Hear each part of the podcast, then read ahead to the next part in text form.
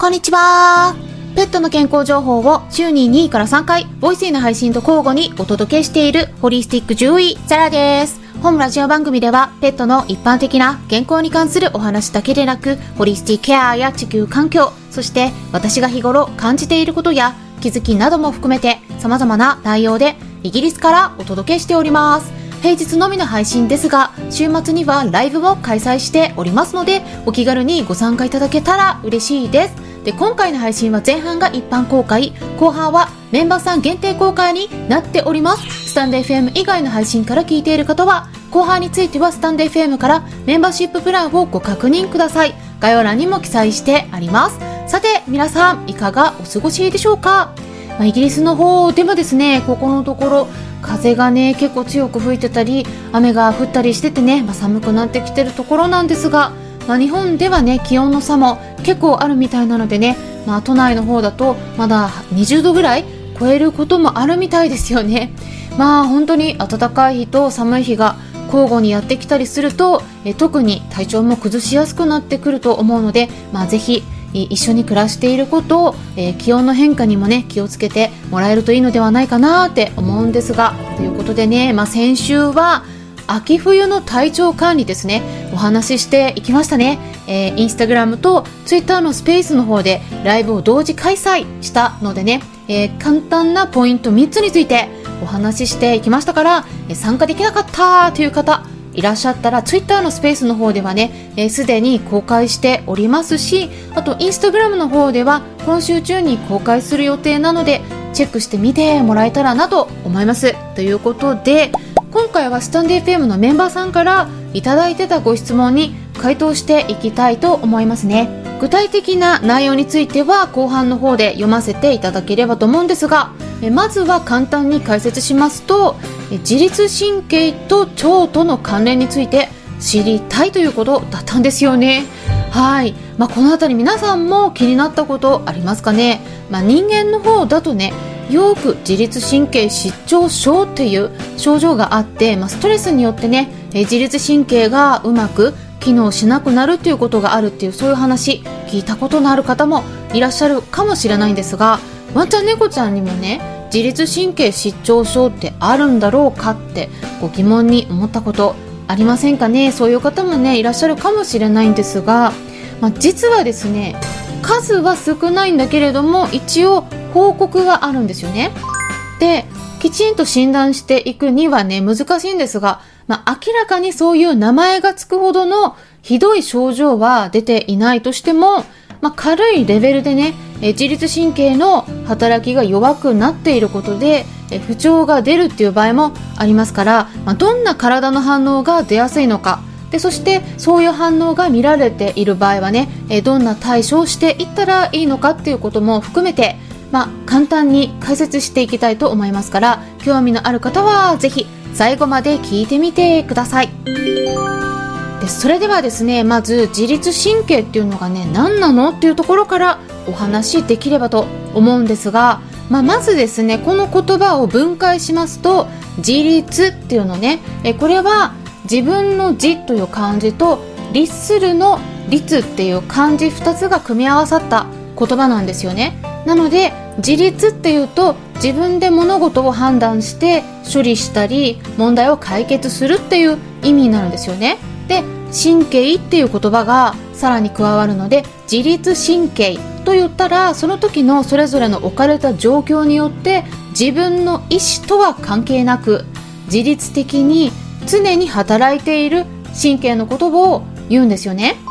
で例えばですね私たちは普段意識してなくても呼吸してますよね。で息を吸って吐いたりっていうのをしているわけだしあとは心臓に動け動けとかって言ってるわけでもないのにもう心臓もねずっと一日中24時間365日休む暇もなくですね心臓をポンプのように動かしているんですよね。で血液を送り出している。っていうわけなんですよね。でそれだけではなくて食べ物もですね。食べてからその食べ物が胃腸の中に届くようになるとそれを小腸とかそしてさらに大腸の方に押し流すように腸管自体を動かす必要もあってこれを前動運動ってね言われたりしますよね。でこれも特に体に動け動けってね私たちが気持ちを集中させて意識しているわけでもないですよね。だからまあ意識を失ったりとか眠ってる間でもこれは働いているわけなんですよね。ずっと止まらないわけなんですよね。でそして外の気温が高くなってても暑くなってねあとは逆に低くなって寒くなったりしていても自分自身の体をね、えー、体温を一定に保とうとする機能っていうのもありますよね。でそこにも自律神経が働いているわけなんですよ。で人間だったら暑い日には汗をかきますしワンちゃん猫ちゃんの場合ではね、えー、毛に覆われているので、まあ、人間ほど汗はかかないんですが、まあ、肉球にはね汗かいたりするんですよね。うん。まあそんな風にしていろいろ意識してなくても体の機能っていうのがねある程度働き続けられるようになっている。そういう体の仕組みがあるのでねもうそう考えてたら自律神経っていうのは本当にすごいんですよね。もう絶対それなくしては生きていけないものなんですよ。ですからこれがうまく働かなくなると逆にすごくね困ってしまうわけなんですよね。例えば異常に心臓の鼓動が速くなってしまったり異常に汗をかいてしまったりお腹の動きが悪くなってきちんと働かなくなったりね。そうすると便秘になることもあるし、まあ、お腹が痛くなってしまうこともありますよね。逆に動きすぎたりしてね。であとはワンちゃん猫ちゃんの場合だと第三眼圏とか瞬膜って呼ばれるね。私たち人間では見られない目の内側に膜があるんですよ、うん、で瞬膜っていうのは瞬間の瞬という漢字に粘膜の膜っていう漢字の2つの漢字で瞬膜って呼ぶんですけれどもえこれね、え、特徴的な症状として知られているのは自律神経失調症になるとこのワンちゃん猫ちゃんの場合は瞬膜がね出てきてしまうんですね。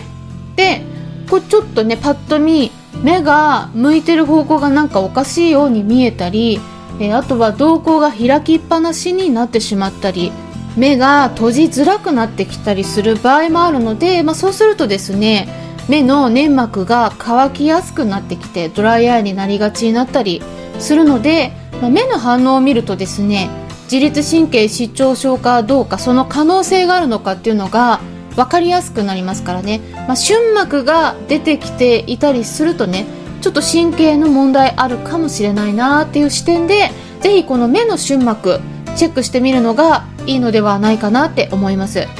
それではですねこの目の瞬膜ってどういう風に見えるのってね気になる方もいらっしゃると思うんですがこれはですねあのもう本当今便利な世の中で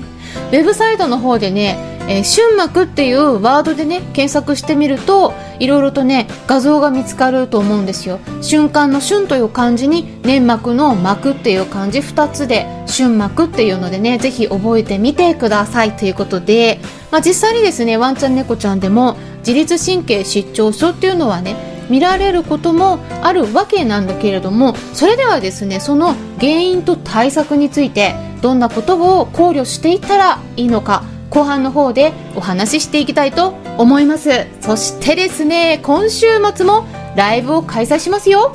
11月24日金曜日の夜8時からコラボライブとしてボイシーの方でライブを開催します。はい。はいということで今回初めてのコラボお相手なんですがボイスイパーソナリティとしてそして YouTuber としても大活躍の福さんとおっしゃる方ですね。